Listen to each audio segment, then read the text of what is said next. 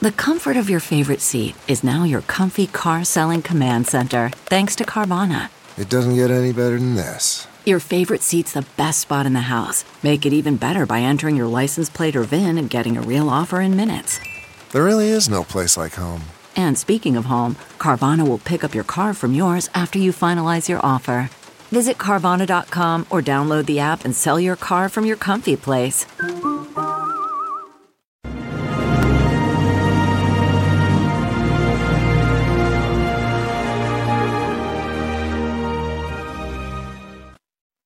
Hi, everyone. Judge Andrew Napolitano here for Judging Freedom. Today is Wednesday, August 25th, 2022. It's about uh, 11:20 in the morning here on the East Coast of the United States. Uh, yesterday afternoon, two men were convicted of conspiracy to kidnap Governor Gretchen Whitmer of Michigan.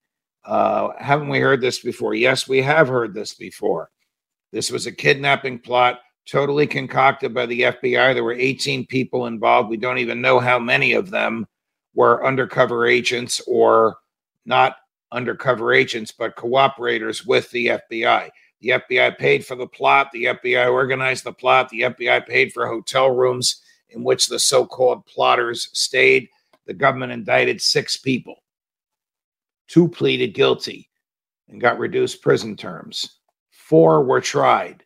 Two were found not guilty, and two, the jury couldn't decide on. So it was a hung jury. Those two were tried again in the past three weeks. They're the two that were convicted yesterday. So, of 18 plotters, two were found not guilty, two pleaded guilty, lesser sentences, two convicted by a grand jury, and probably will be sentenced to life in prison.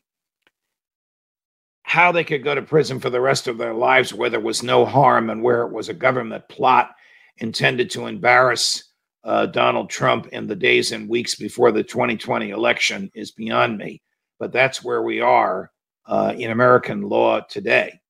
The law of entrapment is the government must plant the seed, must plant the idea of the crime in your head.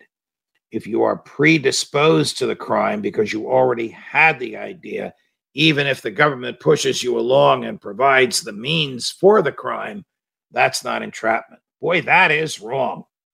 The government should have better things to do than creating false crimes. Like 10 years ago in New York City, every once in a while somebody would be arrested for plotting to blow up the subways.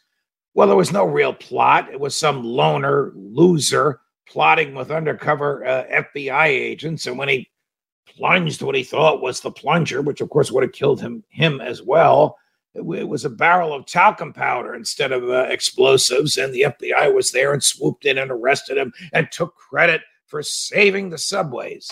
Nonsense. This is farcical. These are government created crimes. There's no harm. No one is ever in danger as a result of them. How do they choose the people whom they want to entrap? That's the dangerous part uh, of government overreach.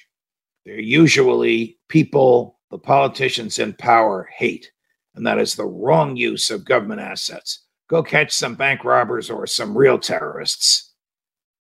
Judge Napolitano for Judging Freedom.